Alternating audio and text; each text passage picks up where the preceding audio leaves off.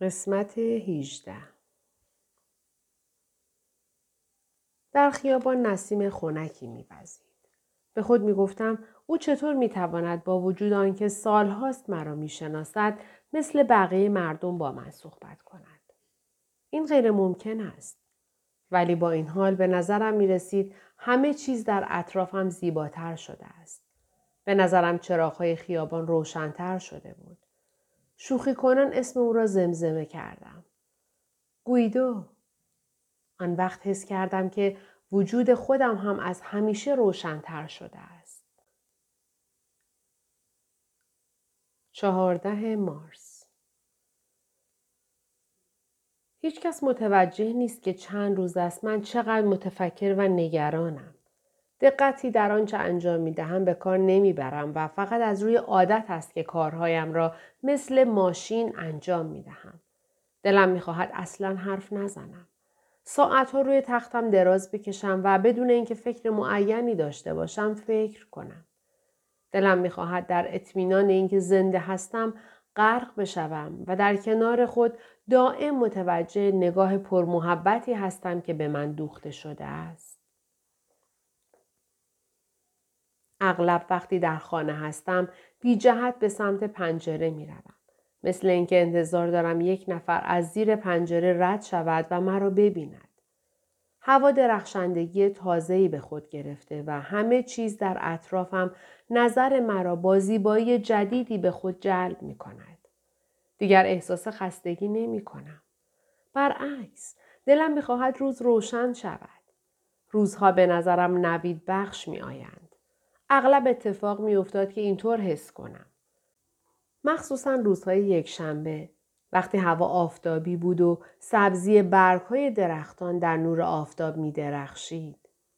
ولی آن لحظات زود می گذشتند و آن روز دوباره به روز سنگین و تحمل ناپذیری تبدیل می شد. به هر حال این حالت شادی من هم از فکر اینکه ممکن است میشل و بچه ها درک تغییر اخلاق من در صدد جستجوی دفترچه هم برایند کدر شده است.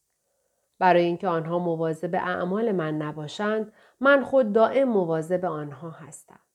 اگر صدای باز شدن در گنجه را بشنوم فورا به طرف میرلا می‌روم و از او می‌پرسم که عقب چه میگردد میشل و ریکاردو را سرزنش می‌کنم که چرا وقتی چیزی را برمیدارند همه جا را به هم میریزند و شلوغ می‌کنند می‌گویم چرا منو صدا نمی کنید؟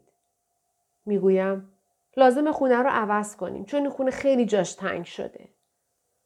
ولی در حقیقت دلیلش این است که دلم می‌خواهد اتاق مخصوص خودم داشته باشم و برای اولین بار حس می کنم که از مسافرت ریکاردو به آرژانتین ناراحت نیستم چون بعد از رفتن او اتاقش به من خواهد رسید. گاهی که در این گونه افکار غرق شده ام به نظرم می رسد که اصلا در آنجا در آن خانه نیستم و از اینکه آنها متوجه این موضوع نمی شوند تعجب می کنم. فکر می کنم اگر همیشه همینطور بودم و در زندگی آنها شرکت نمی کردم آن وقت آنها حتی ملتفت هم نمی شدند و اهمیتی نمی دادند.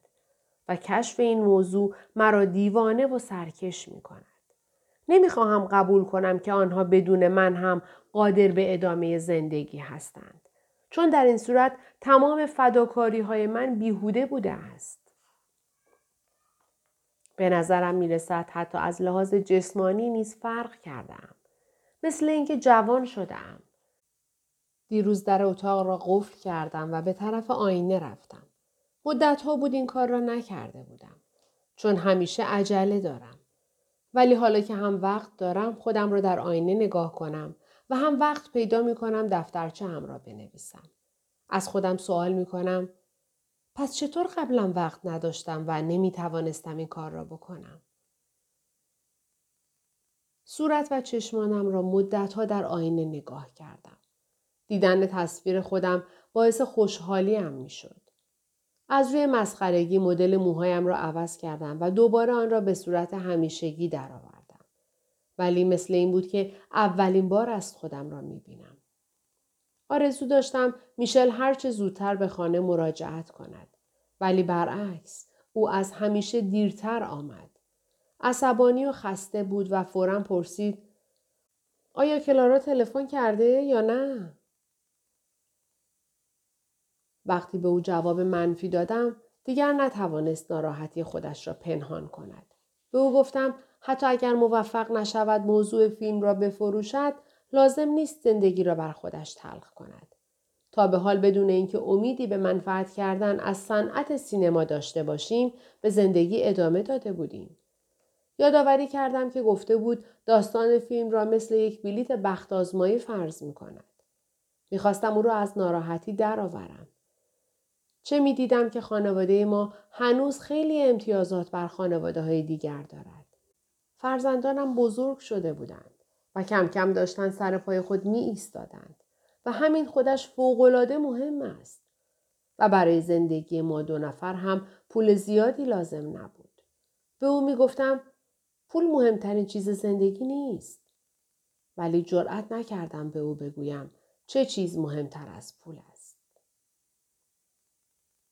طاقت نیاوردم و پرسیدم که به نظر او لباسی که پوشیدم و چند روز قبل مدلش را تغییر دادم چطور است.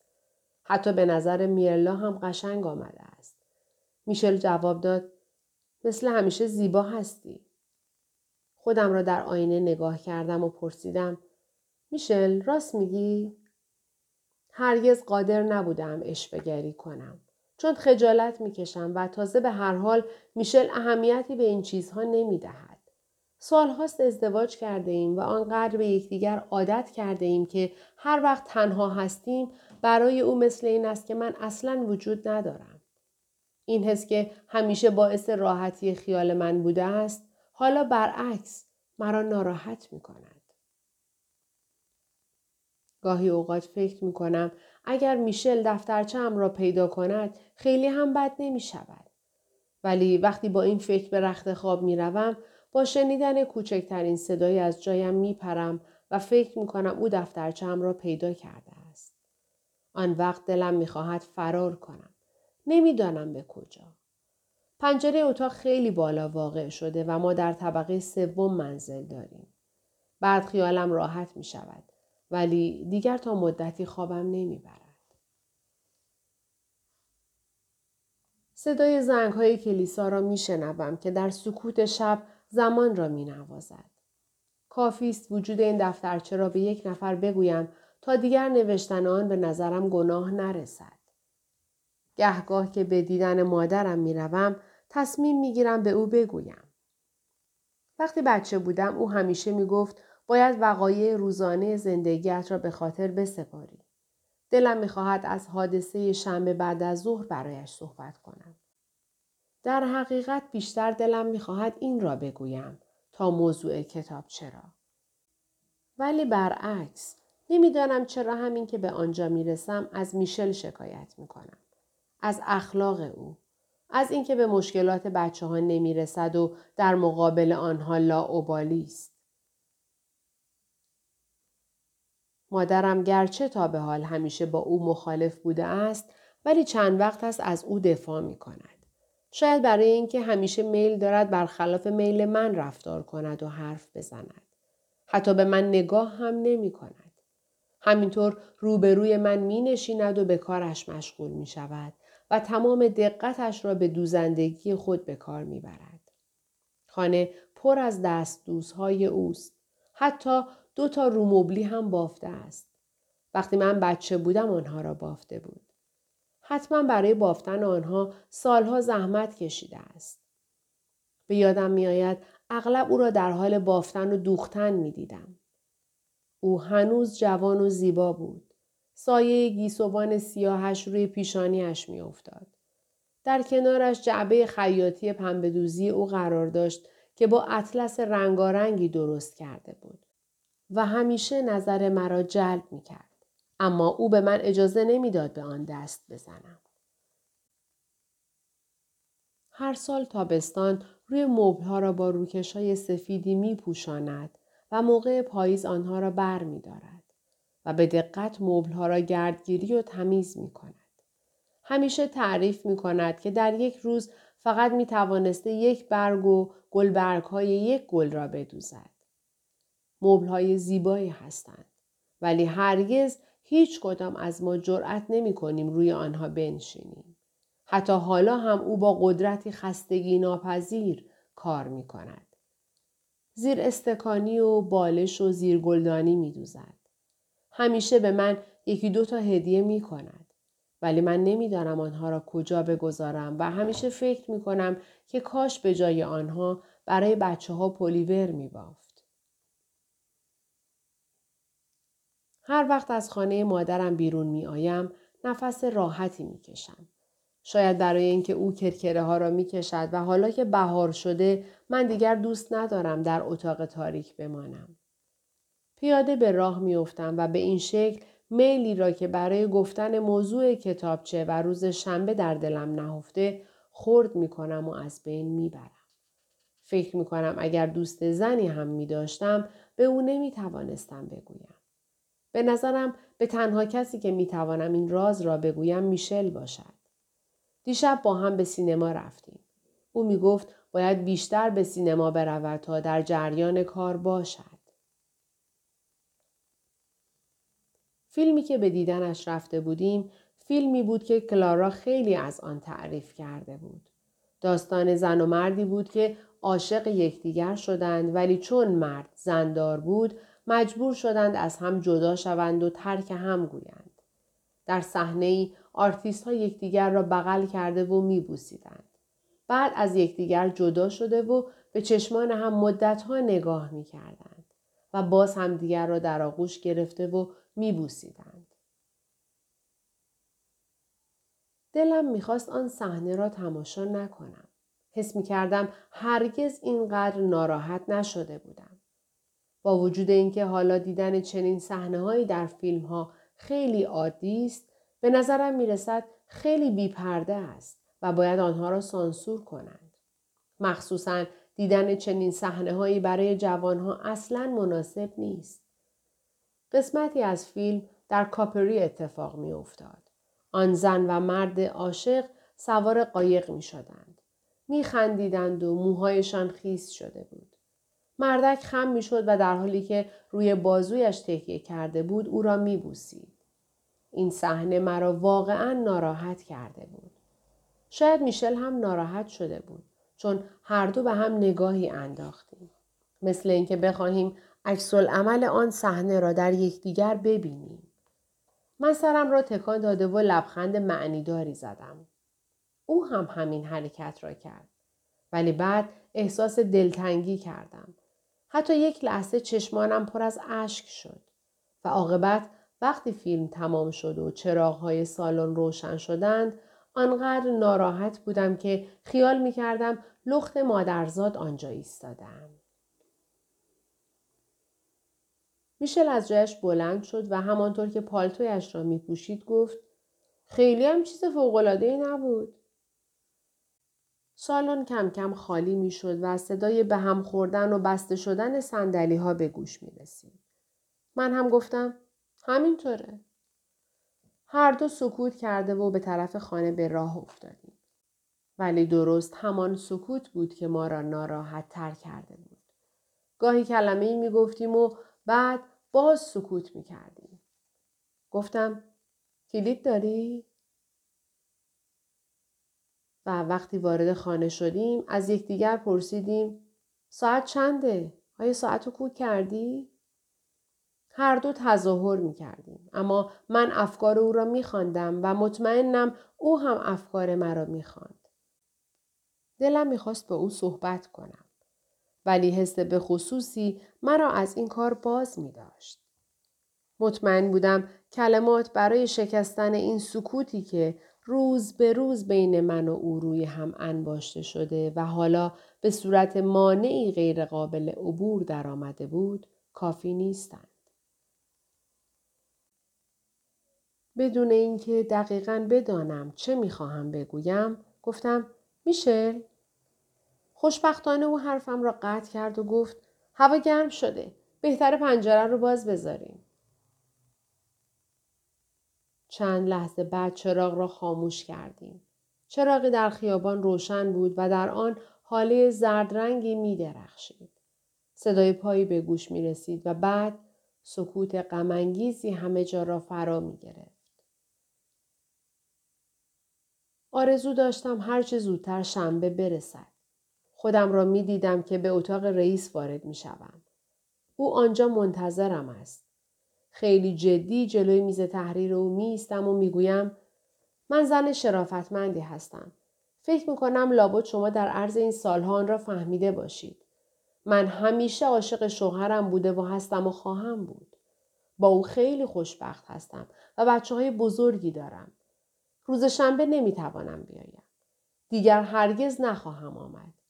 شما حتما رفتار ساده و معصومانه مرا اشتباه فهمیده اید. آمده بودم همین را بگویم. همین رو بس. او به من طوری نگاه می کند که انگار من دیوانه یا شاید دچار حمله ناگهانی عصبی شدم. تمام شب را با ناراحتی گذراندم. بدون اینکه بتوانم بر احساس تحقیر خود پیروز شوم. شانزده مارس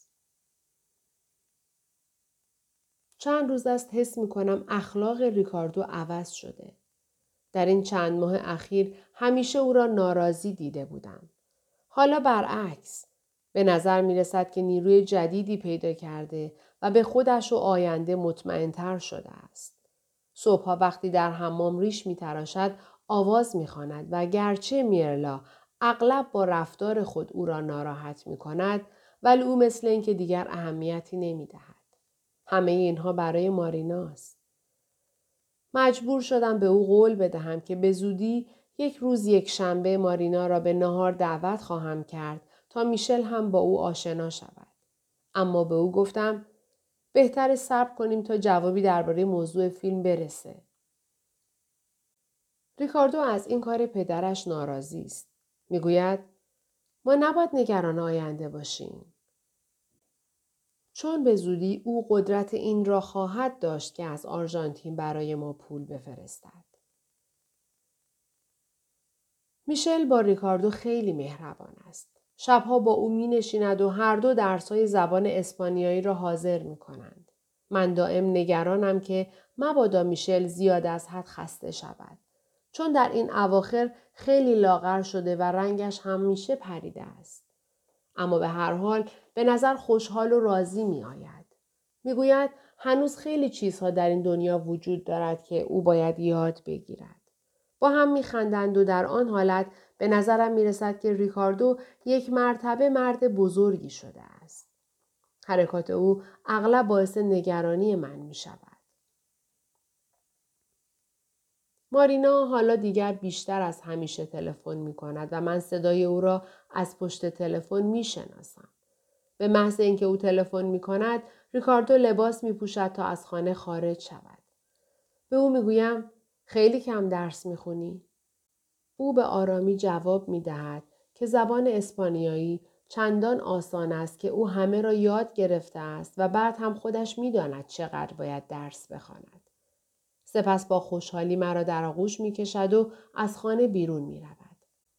از اینکه می بینم قدرتی را که در طی سالها سعی کرده بودم من به او بدهم مارینا به او داده است احساس تأسف می کنم.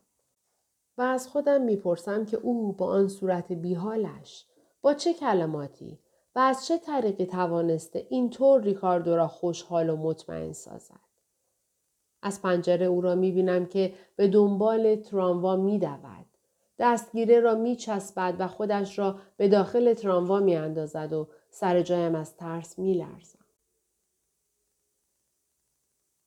میشل عقیده دارد که همیشه همینطور است. تنها چیزی که باعث اطمینان هر مردی به زندگی می شود عشق یک زن است. میل به اینکه به خاطر او و برای به دست آوردن او قوی باشد. من سکوت می کنم و او به روزنامه خواندن خود ادامه می دهد. از فکر اینکه تنها عشق زن می تواند به مرد نیرو بخشد افکارم پریشان می شود. ساکت و آرام من هم کنار رادیو می نشینم با شنیدن موسیقی آرامی که از رادیو پخش می شود حس می کنم که نگاهی به من دوخته شده است. دوشنبه چشمانم را می بندم و به این رویای دلپذیر فکر می کنم.